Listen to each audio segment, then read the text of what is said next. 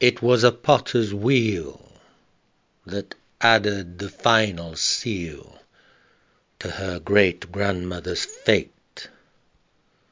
They pulverized her ashes, Then kiln fired them into that of a bone china plate, Coating it with a blood red glaze Reminiscent to the one used on a lost Ming vase.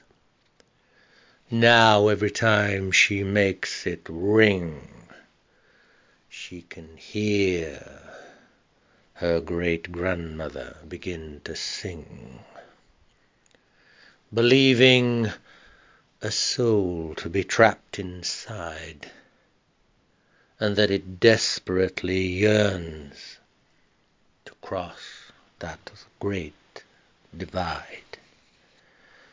But there it sits upon the shelf, Glinting back like some ghostly Guelph.